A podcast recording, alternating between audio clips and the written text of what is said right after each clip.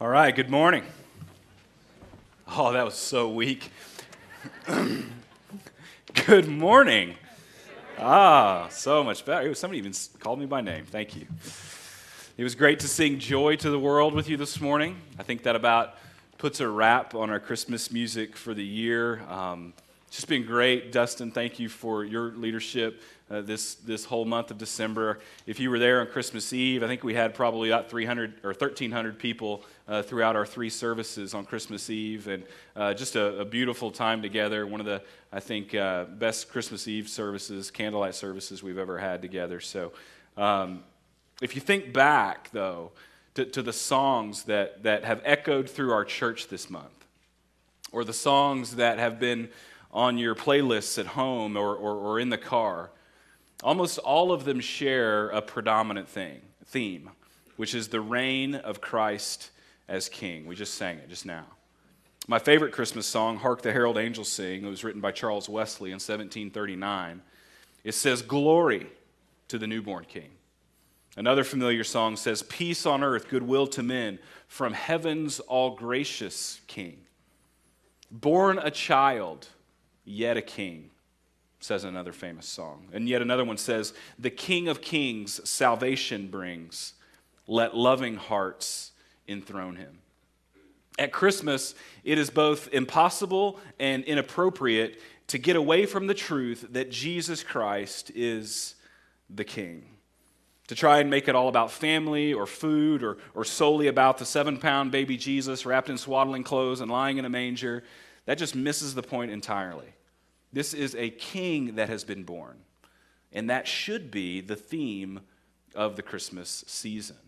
And I would say a similar thing about the book of Matthew. The book of Matthew is a gospel with an overriding theme, and that theme is kingdom. fifty-six times the word kingdom is found in the book of Matthew.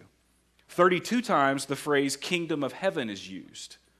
The title that Doctor John Walvoord, longtime president of Dallas Seminary, the title that he gave to his commentary on the book of Matthew was "Thy Kingdom Come." The title that Stanley Toussaint gave to his commentary was "Behold the King." James Montgomery Boyce, he titled his commentary on Matthew, "The King and His Kingdom." This is why our Advent sermon series, where thus far we've focused on Matthew chapter one and two, it has been all about Jesus coming as King. It's in perfect keeping with the theme of this gospel.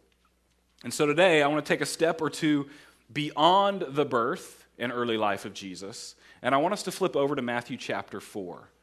And there we see how Jesus begins his earthly ministry, because what we'll find out is that this kingdom theme shows up there as we go forward. And as you make your way to chapter four, let me just say a word about anticipation. That's the title of this message, The Anticipation of the King. We are, by nature, men and women who anticipate and have great expectations for what is to come. That's in our nature. We've done it our entire lives. We, we doggedly pursue the next thing. We, we perpetually desire whatever is just out in front of us. Even on our good days, we, we are driven by the thought that there are even better days ahead. So not only do we have a mentality that says, man, today is awful, but tomorrow's going to be better. Even when today is awesome, tomorrow is going to be better. And we just habitually chase that better day, that greener grass. We say to ourselves, if I can just get past this, if I can only get out from under this, soon I'll be living there, or I'll be in a relationship with, with this individual. My plan is to be working at this place, or making this salary, or having this many vacation days, or to finally be retired by a certain age. Anticipation and expectation are a massive, massive driver for us each day, both on a big picture scale and on a small personal scale as well. Because think about this. I had an older pastor tell me this very early on in ministry. He said, "Remember, Jay, all frustration is birthed out of unmet expectation." All frustration is birthed out of unmet expectation. So if you see a marriage that's on fire, if you see a person who's angry, if you see someone who's busted up and, and bitter, here's what's happened. They've had expectations. They've been anticipating a certain outcome.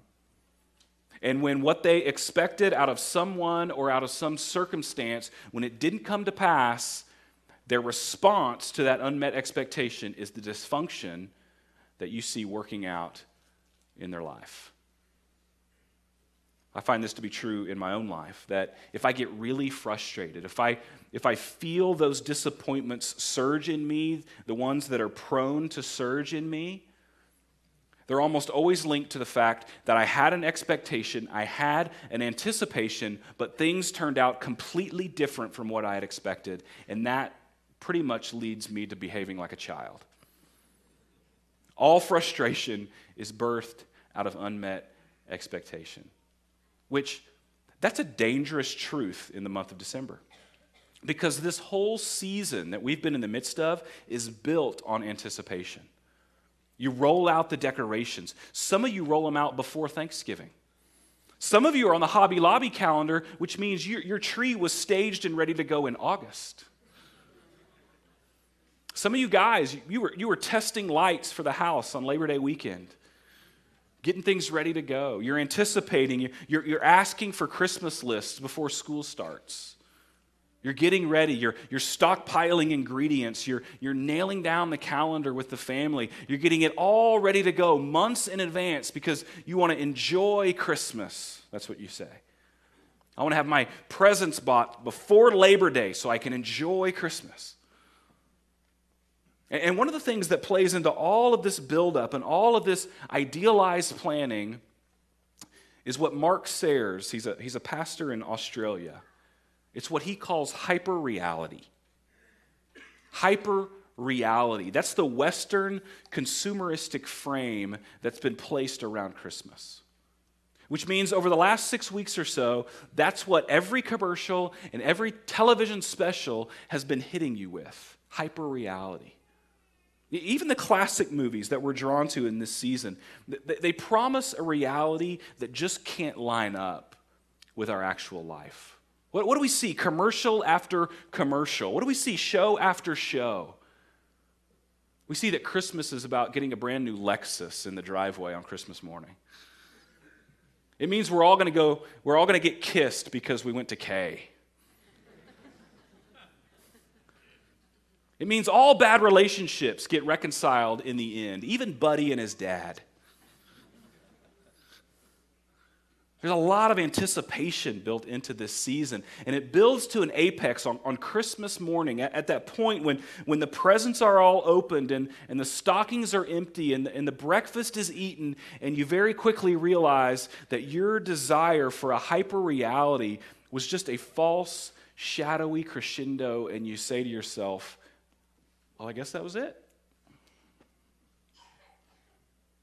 And so with this Advent sermon series, what, what I hope we've been able to do this month is stir your sense of wonder about what's really going on at Christmas, about what we as Christians are, are really celebrating. That's been the content of the first three weeks of our Advent series, as we've looked at the ancestry of the King and the arrival of the King and, and the worship, the adoration of the King. But now on December thirtieth, Now, now that Christmas is over and the decorations are going back in the box and the, and the recipes are, are going back into their place, I want us to look to the future.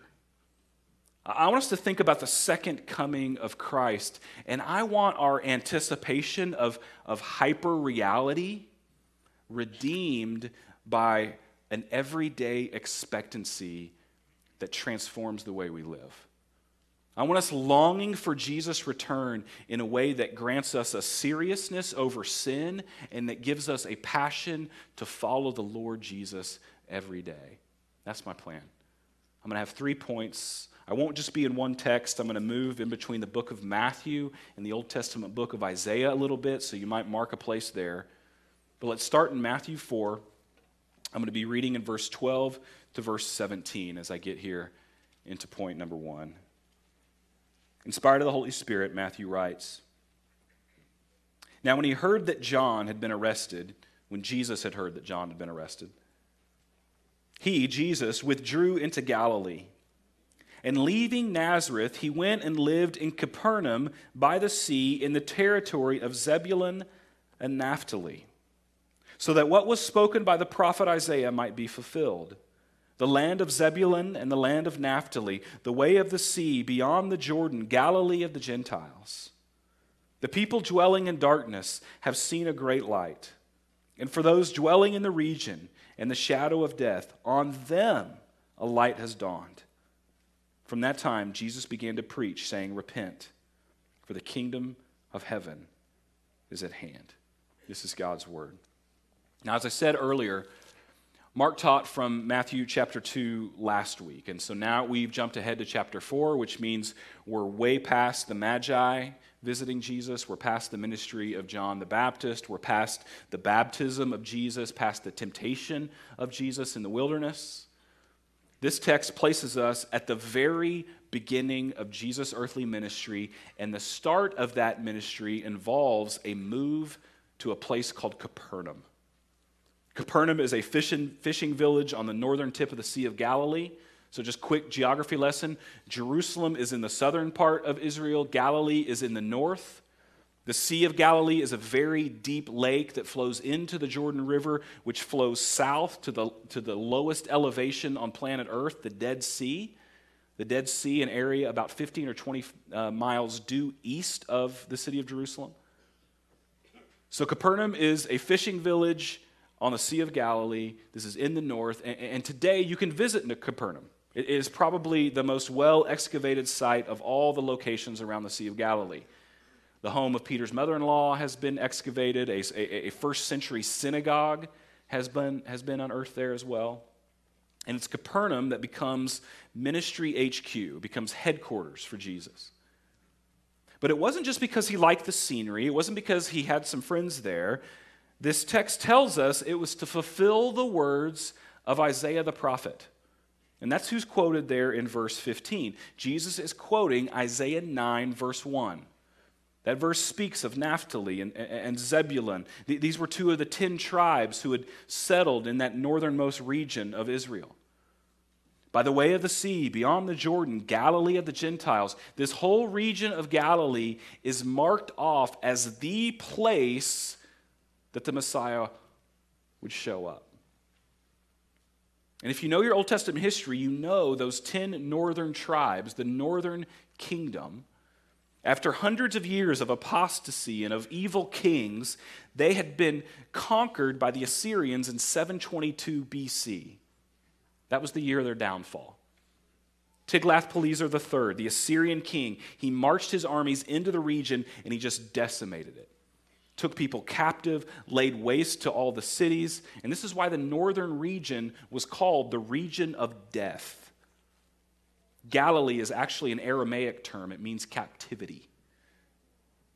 And after being conquered, where, where those northern tribes had been located, a Gentile population was grafted in.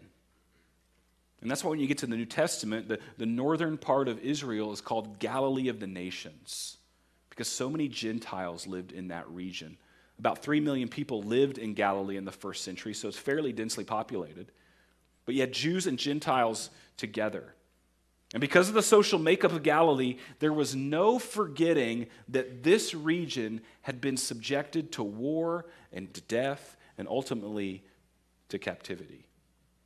And because of this, this negative history, the Jews who lived in the south, those in and around Jerusalem, they always despised those who were from Galilee. They looked upon them as hicks, as bad stock, as descendants of the people that had conquered them. Therefore, the people in Jerusalem had nothing to do with the Galileans. And the real upshot of all of that is that in the minds of someone from Jerusalem, there would be no way that a prophet or a king could hail from Galilee. No way. And that mood toward Galilee explains why in John chapter one, when Nathanael, Nathanael, who would become one of the twelve disciples, when he is told that Jesus is from Nazareth in Galilee, he says, "Nazareth? What good has ever come from Nazareth?" Nathanael should have thought, oh yeah, Isaiah chapter nine, verse one. But what Jesus is doing in verse fifteen of Matthew four, in quoting verse one of Isaiah nine, what he's saying is that when Messiah comes, when the king comes, he is not going to come or be from or show up in Rome or in Jerusalem or from any place you'd think a king would be from. He'll be from Galilee, the area that's characterized by gloom and death and contempt since seven twenty-two B C, the region of darkness, the area held by Naphtali and Zebulun, the region that nobody esteems anymore. It will be made glorious.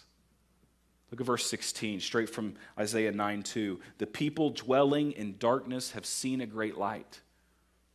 The people who have walked in darkness, that word darkness actually means death shadow. The people who walked in the death shadow, they've been exposed to a great light. And the death shadow is such an appropriate term because without light, all you have is death. Light is the key to life. I was reading a short article in Popular Science magazine, and it explained what would happen if the sun just went out. If, if the Earth's source of light and heat just went out, obviously a few catastrophic things would take place. First of them would be, it would be zero degrees Fahrenheit on Earth by the end of that day. Minus one hundred degrees in just a few short months, we'd ultimately settle into a surface te- uh, temperature around minus four hundred degrees. Not only that, photosynthesis would stop immediately, so the plants would stop emitting oxygen into the air, which means oxygen would be depleted very, very quickly. And so needless to say, life on Earth would be basically over. And that ultimately means what? It means light is the key to life. Sun goes dark, we go dark. Sir Walter Scott, he tells how a young boy, when he was a young boy in Scotland, he, he would stand on the porch of his home and he would watch the old gas lamplighter switch on the lights throughout the town. And as he moved from place to place, Scott followed the lamplighter's path by the small pools of light that he would leave behind. And as he got closer to his home, the young Scot would run in and he would call to his mother, "Mother, mother, come and see a man who was punching holes in the darkness." Such a great term, isn't it? This is an excellent definition of the mission of, the mission of Jesus. It's an excellent definition of the mission of the church as well. People who punch holes in the darkness. Jesus punching a hole in the darkness. We are to be a people who punch holes in the moral and spiritual and cultural darkness of the world. People who allow the, the light of the gospel to bring salvation and, and to bring healing. Which this is why Jesus did not set up his ministry headquarters in Jerusalem, but rather he set it up in the death shadow, in the place so desperate for light, in the region characterized by war, in the place where the outcasts live, where, where people on the periphery resided, people who would not be sought for positions of honor or power. I hope you, I hope you see the beautiful message in that reality. I hope you do. You know, you, you might have felt like an outcast your whole life. Maybe you were never in the inner circle. Maybe socially you were always looked down upon. Maybe your family of origin, whatever the case may be. Wherever you're at in your darkness, in your outcastness, it's your heart that Jesus wants to put his headquarters in. If you're here and you don't know the Lord and you say, you know, I, I've never felt religious enough. Well, Jesus came to Galilee. If you say, I've never felt spiritually pulled together enough. Well, Jesus came to those who were sitting in the darkness. You say, well, I just don't feel alive. There's no life in me. Jesus came to those dwelling in the shadow of death. This just shows us, exclaims to us, that wherever you are in your darkness, however you've categorized your sin as unforgivable, Jesus wants to come in and make residence there. So if you've never put your faith in Christ, if the excuse you've made is, I've done too much, my heart's too dark, I can never be changed, look to Christ. Look to his light. for it to come into your life. People who walk in darkness, in the death shadow, they, we, we need the light. So light has come in Jesus Christ. He, he's proclaiming it himself. He'll, he'll declare this very same thing again in John chapter eight, verse twelve. John chapter eight, verse twelve, Jesus says, after healing a blind man, "I am the light of the world. Whoever follows me will not walk in darkness, but they will have the light of life." But he's also proclaiming something that is coming with the light.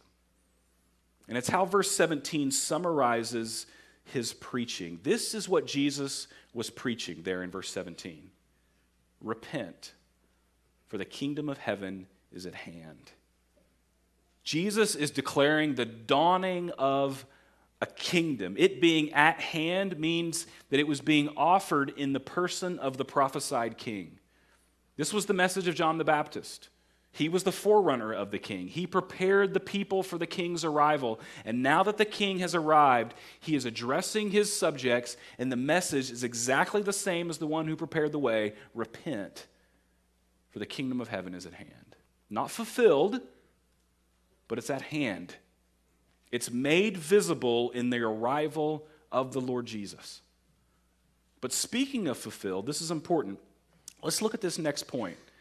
I think it helps us see just what is meant by this idea of kingdom and its arrival. For this next point, we have to turn back to Isaiah nine. This is Isaiah nine is Jesus' source material for his declaration about the arrival in Galilee.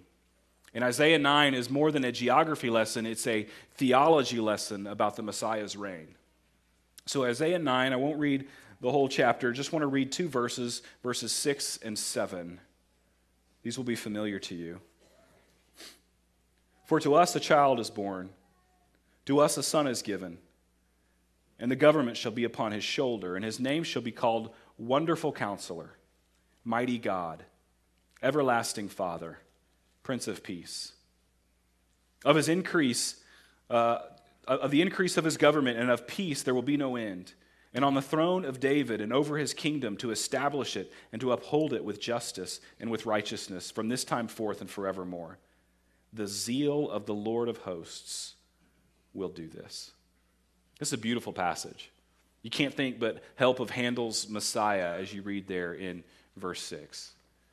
But before we talk about these details, you need to be reminded that the Old Testament prophets, Isaiah was an Old Testament prophet, the Old Testament prophets, in the same breath, they would often speak of the first coming and the second coming of the Lord. In the same breath, they would do this. First coming and second coming appeared to the Old Testament prophets as one great entity, one marvelous promise, one, one glorious revealed truth. It's kind of like looking at a star. You know, to our naked eyes, as we, as we look up at the heavens, as we survey the, the canopy of space above us, and when we see a, a single bright star, we're just overwhelmed. It just looks brilliant. But if, but if you get a telescope, in some instances, you'll find that that one bright star is not one, but it's actually two stars. And, and they're separated one behind the other by millions of light years. Or if stars aren't your thing, think about looking at a mountain range. A mountain range. What from miles away appears to you to maybe be one mountain, when you get there, when you get up close, you find that it's two mountains, one behind the other, and a great valley lies in between them. And this is the way it is with the prophecies of the coming of the Messiah. To the prophet, it looked as though it were one event, but it's actually two events. Just by way of example, this is a passage I referenced a couple of weeks ago, Genesis three fifteen, the proto-evangelion, the first gospel. The first promise of a, of a redeemer, a deliverer, a savior. God says to the serpent, after Adam and Eve had sinned, God declares, "I will put enmity between you and the woman, and between your seed and her seed, as of one. He shall crush your head, and you shall bruise his heel." So this is the first coming. You shall bruise his heel. You're going to nail him to the cross. But he will crush your head. That's the second coming.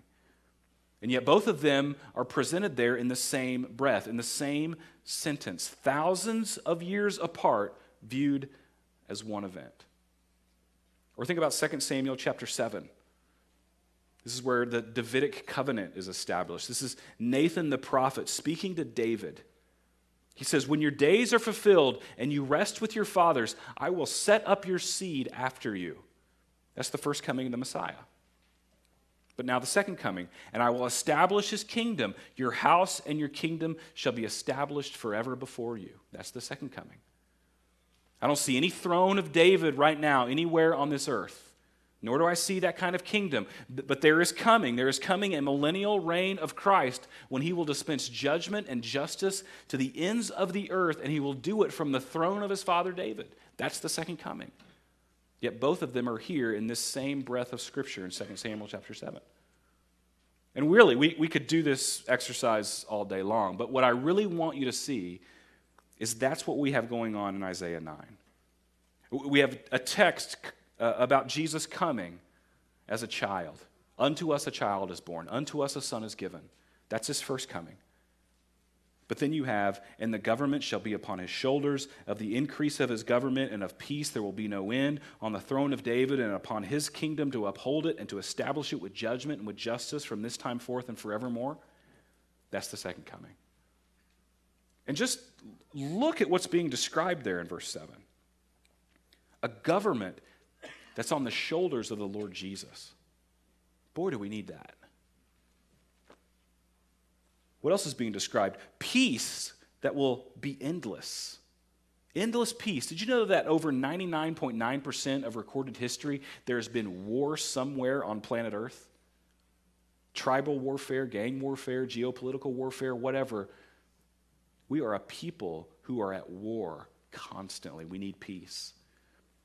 It also says a throne established with judgment and justice. Judgment and justice, as, as mostly white middle-class American people, we don't bump up against injustice all that much. But for much of the world, and for much of world history, injustice has been a way of life. It's been something you can't get out from underneath.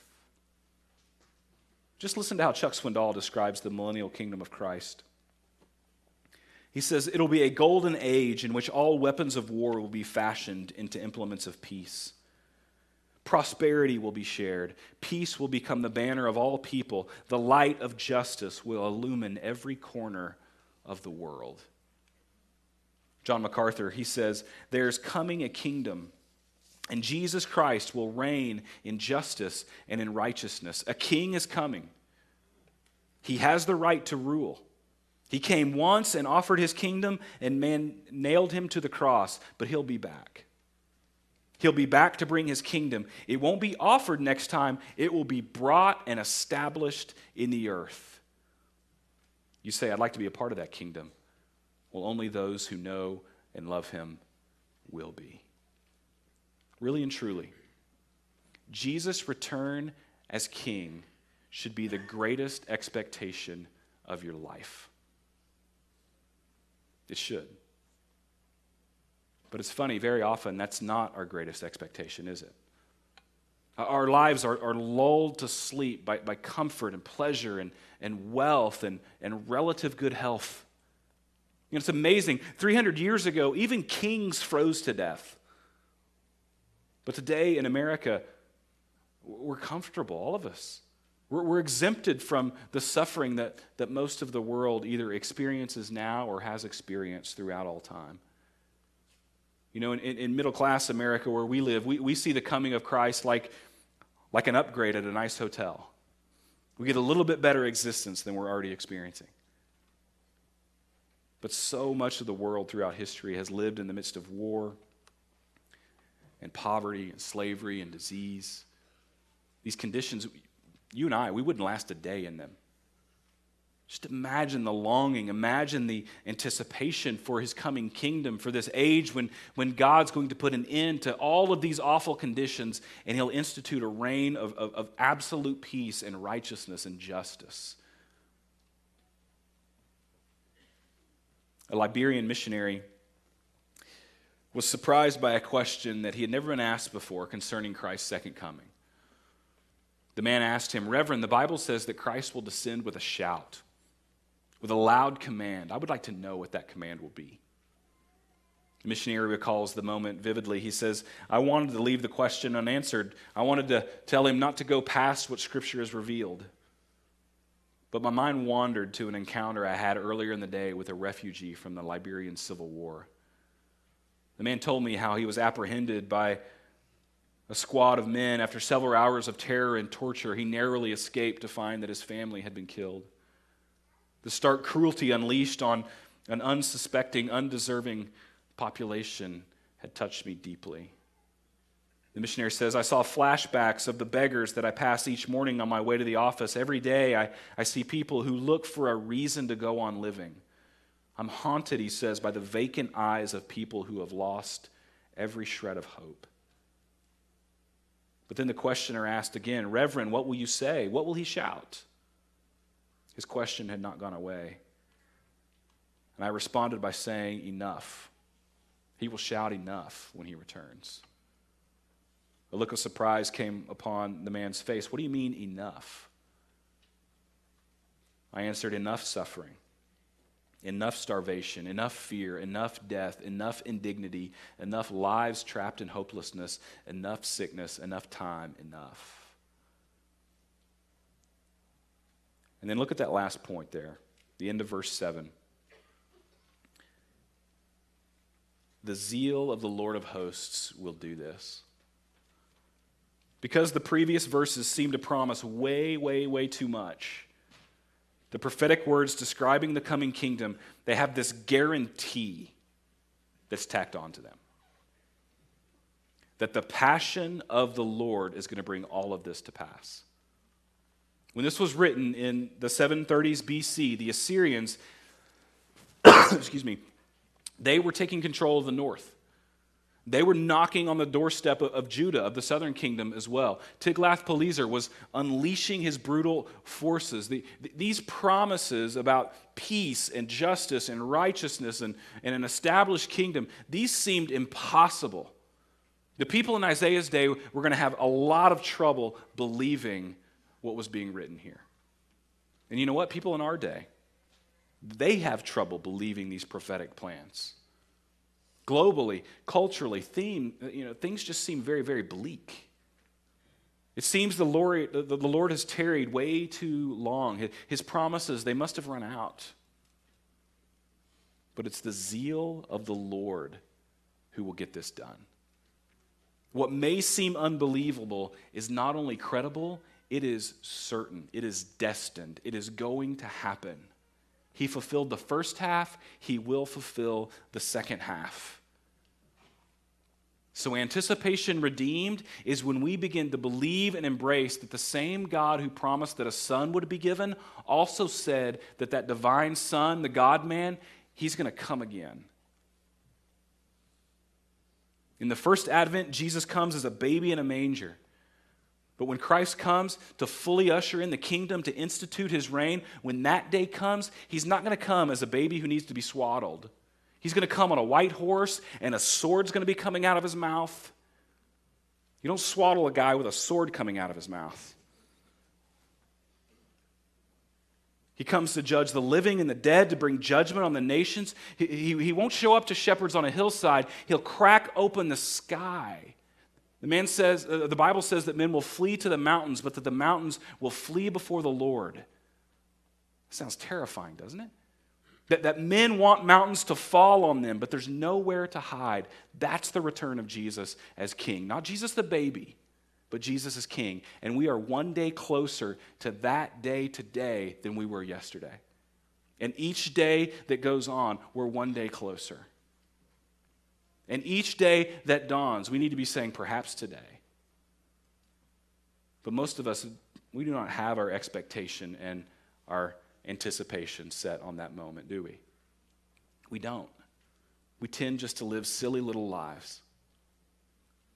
But I'm telling you this, if you think Jesus can return at any moment, at any time, I, I think what you would find is, is more strength to fight in that fight against sin. If you think Jesus is really coming back, that there's a, a, a day coming as, as certain as the arrival of the Messiah as a baby, If you believe that the coming king is going to crack open the sky and that, that that could occur at any time, you would begin to dial your heart into the things that eternally matter. And you would find that the transient things that you, that you tend to dwell on are pretty much worthless. So as I conclude, just let's review some of the key texts that speak of the imminence of Christ's return. And I just want you to notice specifically what kind of practical duties this doctrine, this, this understanding of Christ's return, what, what is then placed on us. You might consider these as resolutions. Maybe you have your resolution list already figured out. Maybe you're still sort of up in the air. Maybe you're like, I don't do resolutions. Well, take a look at these. Take a look at these. First John three, two through three, it says, when he is revealed, when he comes, we shall be like him, for we shall see him as he is. And everyone who has this hope, this hope of his coming, in him purifies himself, just as he is pure. What's the resolution? Purity. Seek purity of life. How about Second Peter three eleven? Therefore, since all these things will be dissolved, all of this stuff, all this life of ours, what manner of persons ought you to be in holy conduct and in godliness? Holy conduct. Here's a resolution. Hebrews ten, twenty-four and twenty-five.